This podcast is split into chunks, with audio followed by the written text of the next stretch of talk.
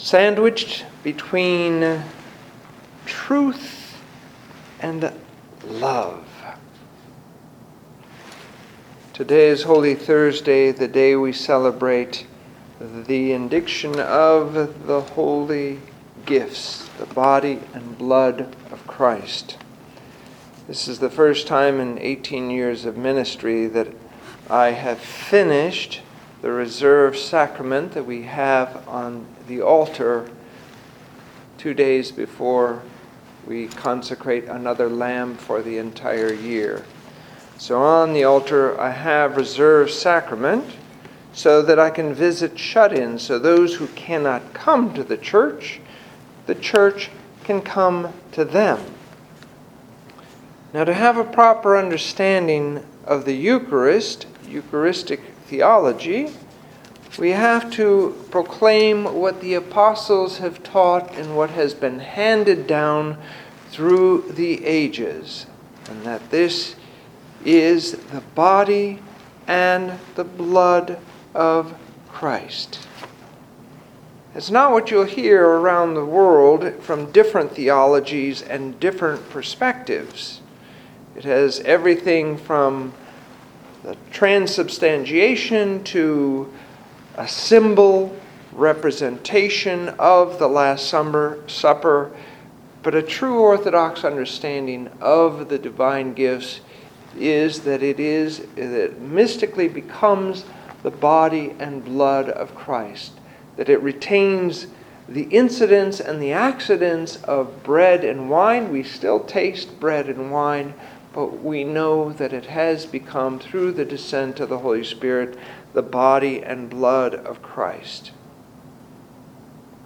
And this makes sense that God came in the flesh to conquer sin through death and to reopen the gates of paradise. Does it not also make sense that he would then give us himself?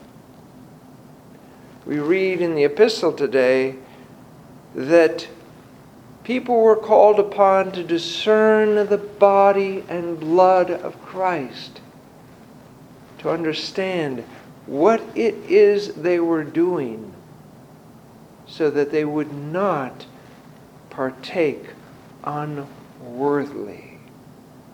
So, in God's great wisdom, as he says in the Gospel of John, Unless you eat my flesh and drink my blood, you have no life in you.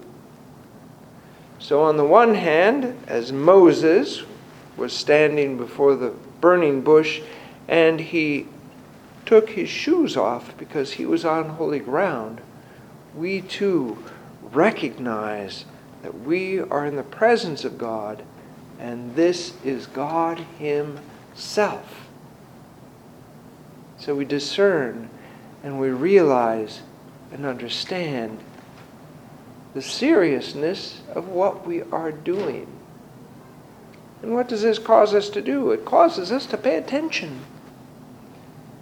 It causes us throughout the week to think about what is coming so we are sandwiched between a divine liturgy every Sunday. And so we realize what we do matters that this is Christ. And Christ has come to give us life. And so we think and we act with caution and great care.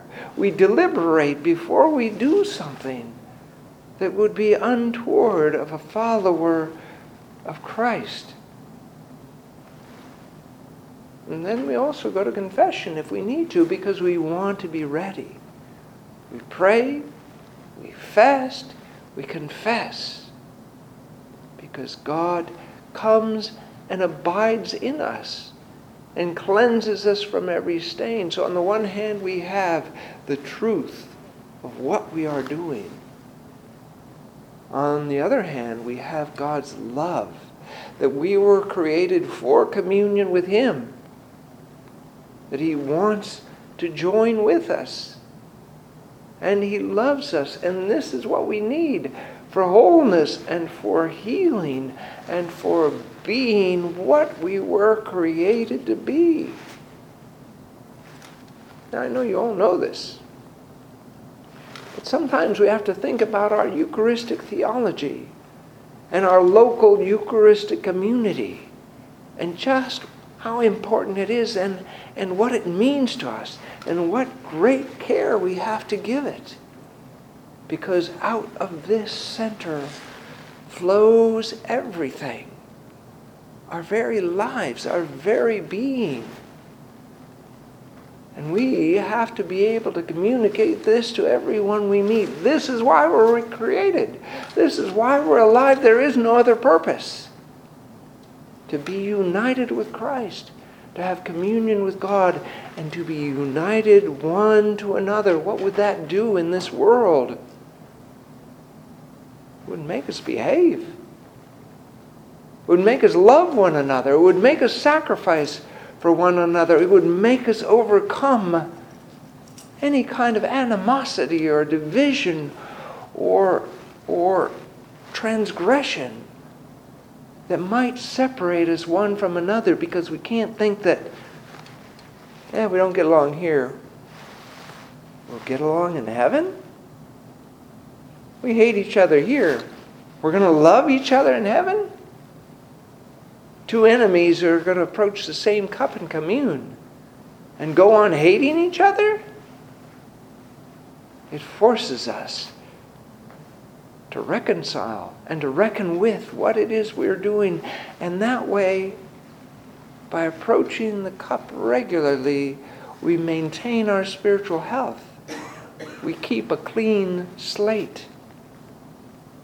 This is the understanding of the Eucharistia, the Eucharist. This is what we need to proclaim and teach to other people. When we see people having difficulties, it's because they don't understand that God has come to give us Himself.